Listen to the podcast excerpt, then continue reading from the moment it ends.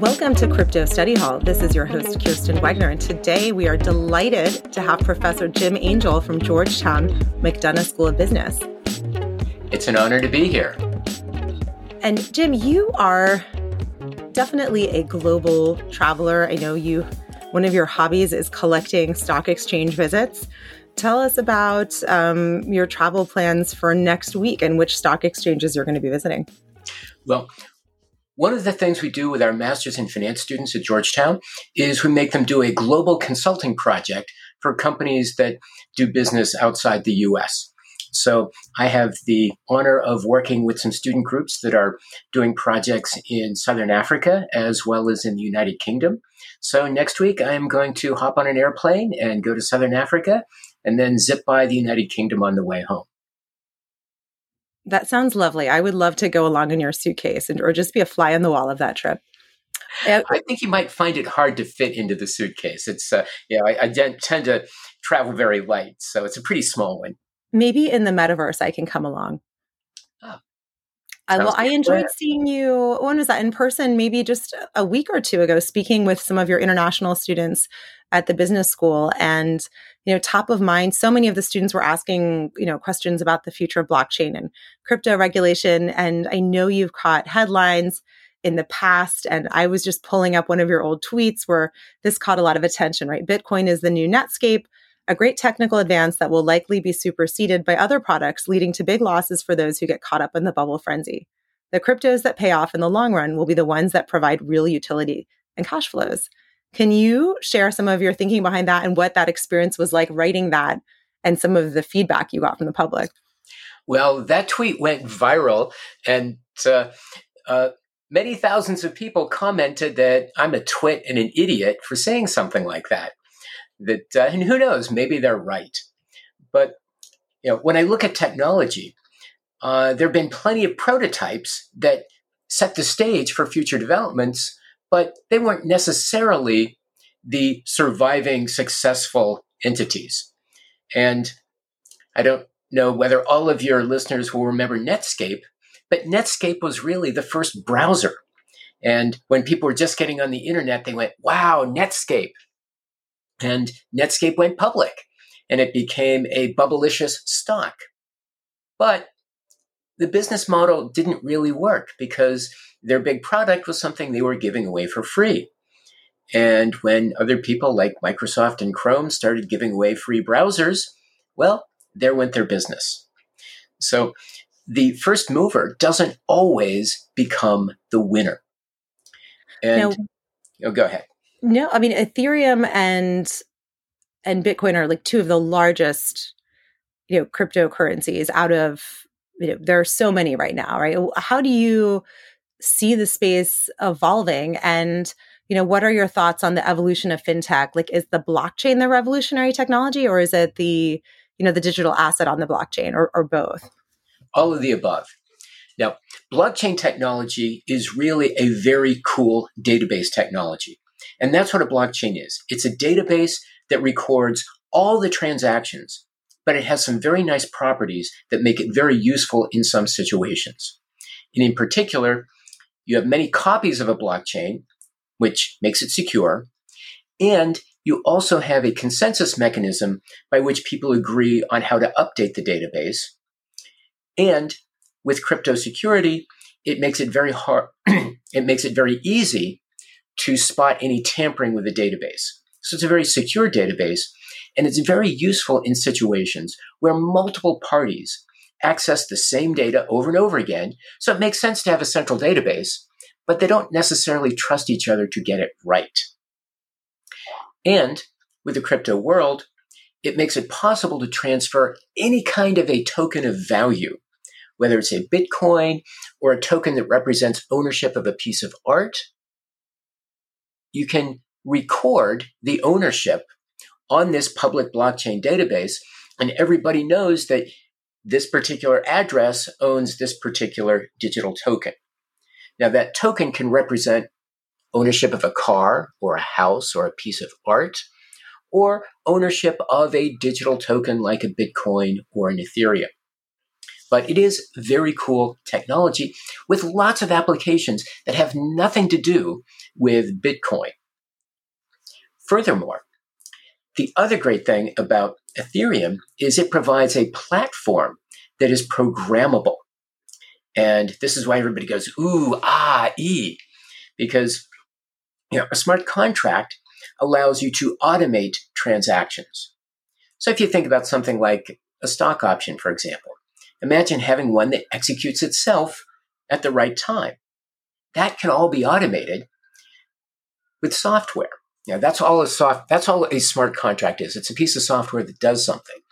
But who runs the computer to run that contract? Ah, that's where Ethereum comes in. Ethereum provides a platform for storing and executing those smart contracts. Hmm. Okay, well, how do you pay people to do that? Ah, you pay them with the Ether token. Where do you get these Ether tokens from? Well, you get it by using your computer to help secure the network. So, this is really amazing technology with many, many applications. Now, does that mean that Bitcoin or Ethereum are going to be the winners and worth you know, billions of dollars or not? Well, my, my crystal ball is in the repair shop today. So I, I, I don't really know what is going to be the winner. But the problem with Bitcoin is one of its biggest value propositions. And that is it is so hard to change the protocol.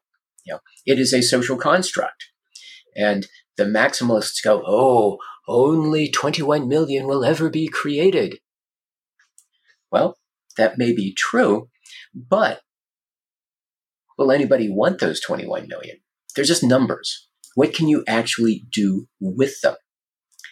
And when you look at the Bitcoin network, it uses an extremely inefficient protocol called proof of work, which many people would call proof of waste.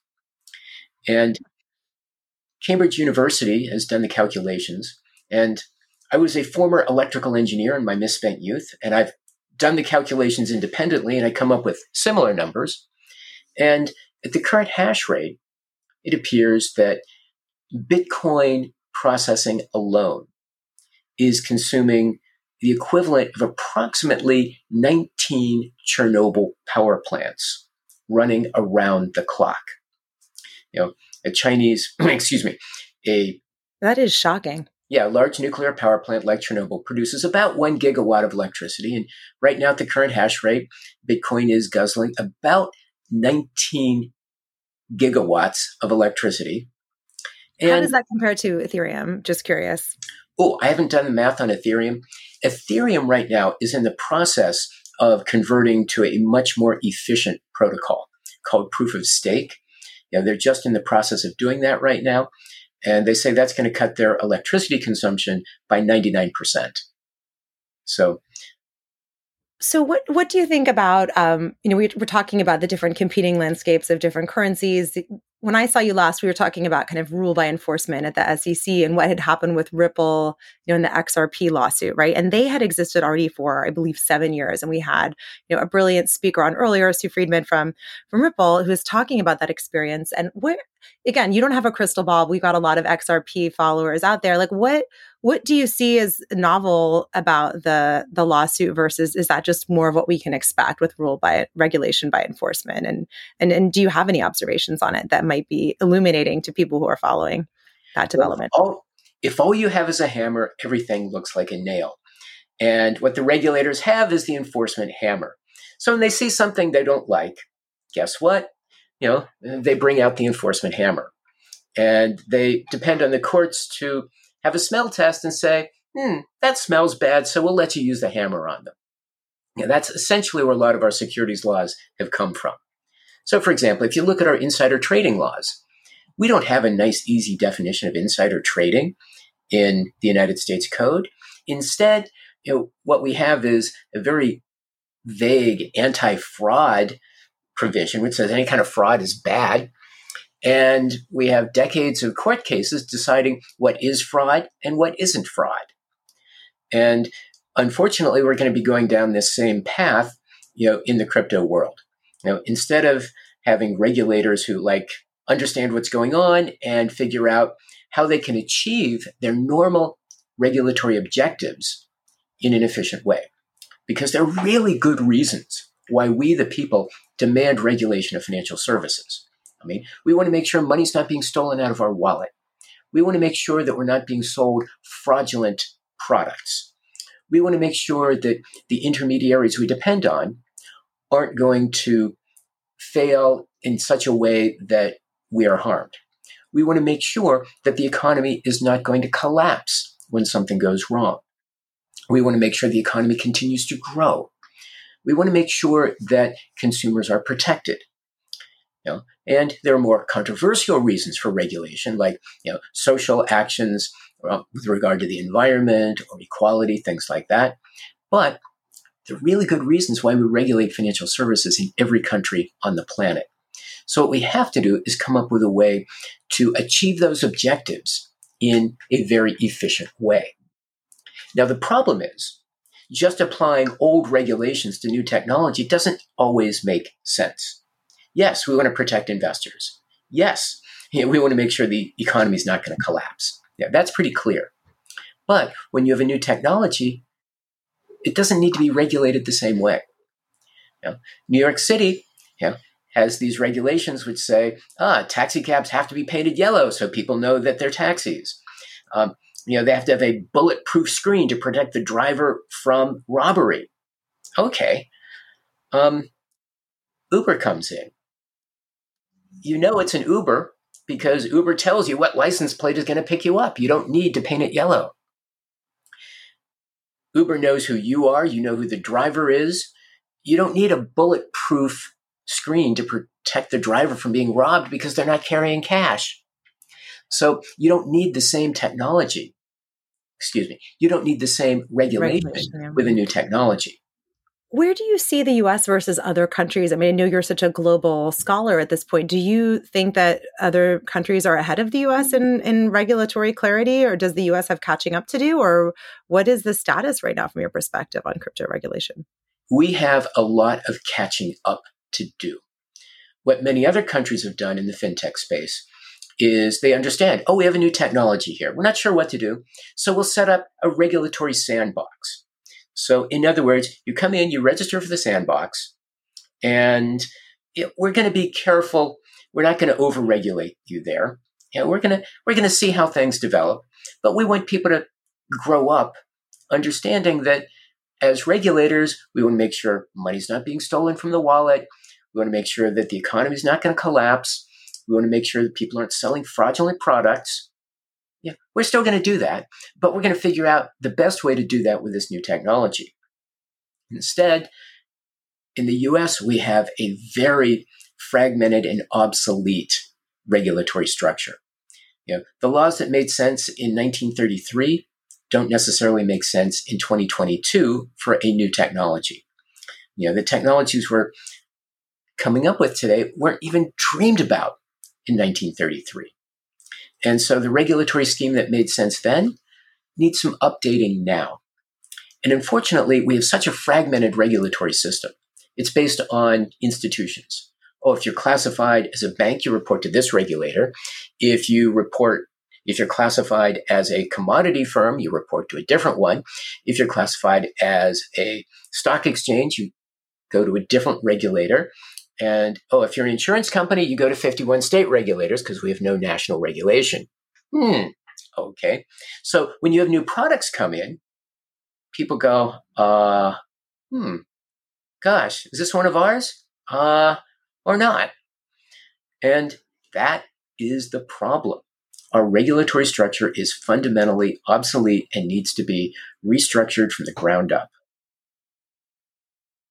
And that's really helpful to hear you say that, right? Clearly, because we've had so many guests on who are amazing thought leaders, like Jennifer Lassiter from Digital Dollar Project, um, you know, Gabby Cutts from Global DCA, and I think so many people are trying to work to update um, the regulatory framework here, and it it has to be just a huge endeavor. You must be getting so many calls right now on, you know, kind of your experience with equity market structure and how to apply that to crypto. It, it just must be an incredibly busy time for you. Well, it is an incredibly busy time, but the wrong people aren't making the calls. in that the people in the industry know that we've got these problems. The real people that need to address this are at the United States Congress because traditionally for the last 50 years, the only thing that's happened is every 10 years when there's a crisis, we get a package of band aids that uh, basically puts chewing gum and baling wire on our dysfunctional structure. You know, we really need to rethink from the ground up how we do financial regulation in the modern digital age. And Congress is not stepping up to the task. You know, they're too busy with their partisan pissing matches to actually pay attention to governing. And that's a problem. Well, I hope we'll have some people from the Hill listening to this podcast and just also just the general public because I get so many questions about just basic things like what is a what is a cryptocurrency, what is a blockchain, what is um, the metaverse, really um, important fundamental questions. So if I were to do a firing round quickly for those who want just like the cliff notes to listen to this section, I'm going to put you on the spot, Professor. What is how do you define uh, it's cryptocurrency, then blockchain, then the metaverse in, in just a simple definition. Since this okay. is study hall and we have the original professor here. So right. cryptocurrency, go for it. I'll start with the easy ones. Okay. Blockchain, it's just a database of all the transactions that has multiple copies. It's really secure, really useful. And a lot of uh, dull, boring, mundane back office people are just loving it. The metaverse is real. Uh, it, think of it as online entertainment where you can actually create things and get paid for them. So imagine if you had the ability to buy some property inside Disneyland. Think of what you could do with that to basically sell things. This is why people are willing to pay for property in the metaverse because they say, wow, we see that this is an entertainment destination where people are putting on concerts, they have gambling casinos, they have other things that people want to go to.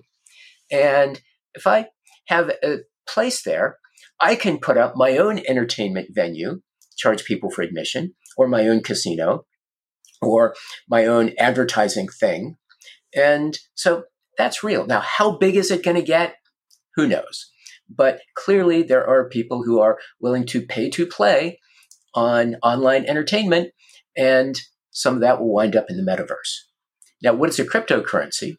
Uh, it's another attempt at uh, creating money, which is actually fairly easy to do. You know, a money is a medium of exchange, and it's something that uh, humans have been creating money out of all kinds of different things. I think seashells at one point, right? Seashells, stones, hunks of metal, pieces of paper, you know, um, electrons, and basically all a payment is is a transfer of spending power. And a money is just sort of a standardized way of transferring spending power. So anything that two people treat as money actually is money. Now, um, people have been creating their own forms of money for a long time. Some of them succeed, some of them don't. Final question for you. I mean, I know your crystal ball is in the repair shop right now, but where do you see the outlook um, for this industry in five years, 50 years? Oh, great question. We are in the midst of a great technological ferment. We're seeing a lot of entry into the space. And one of the things we know from the history of other technological innovations is when new technology comes in, you see a lot of entry, a lot of new businesses form. And Many, if not most of them, fail. Some of them succeed and become the amazing wealth creators. So, if you think about a century ago, we had dozens and dozens of car companies in the US. Eventually, many fell by the wayside. We wound up with the big three. And now, a technological innovation has come in, and we see a lot of entry into the field. So, you know, it's pretty exciting. You know, very uh, hardworking, creative people are entering the field with all kinds of new ideas. Know, some will succeed, many won't. So we're going to see this dynamic ferment over the next few years, which is really exciting. This is going to bring about new products that people hadn't even dreamed of before. That'll be fun. Um, 50 years from now, financial services will still be doing the same basic things they do for society now.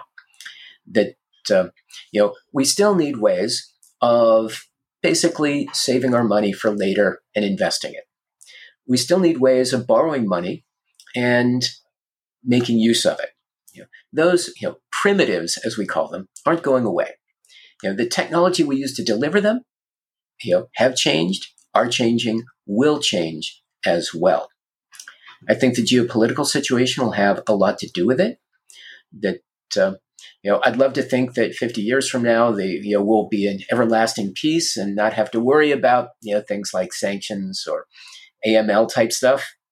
Um, probably not in 50 years. That uh, you know, unfortunately, it's all too easy for a dictator to get control of the country, dismantle democracy, and start invading their neighbors. So, you know, we're all, always, you know, at least for the next foreseeable century, going to have to worry about things like security and stability. But uh, it's going to be a brave new world, an exciting one. Well, we just need to so let it happen and have a regulatory structure yeah. that allows it to happen. Where can um, where can people listening now follow you? Do you have a Twitter handle or any sort of website presence if people want to listen to more of what you have to say? Because you never, I think, shy away from I won't say controversy, but you're one of my favorite people to talk to, and that you um, aren't really afraid to speak your mind and you will say things that don't always aren't always met popularly you know like the the big bitcoin um, moment but you know you do speak your truth and you have a really really shrewd insight and an overall perspective of the markets and how innovation fits in. So i always learn so much from you know speaking with you. So thank you for your time. It's just so educational. Oh you're quite welcome. Uh, if uh, anyone wants to stalk me on Twitter, they are welcome to. My Twitter handle is GufinProf, G U F I N P R O F, as in Georgetown University finance professor, GufinProf. Fantastic. Hopefully, we can host a crypto study hall, like um, happy hour or something later this year so people can meet in person too. Happy to. Thanks so much for coming on.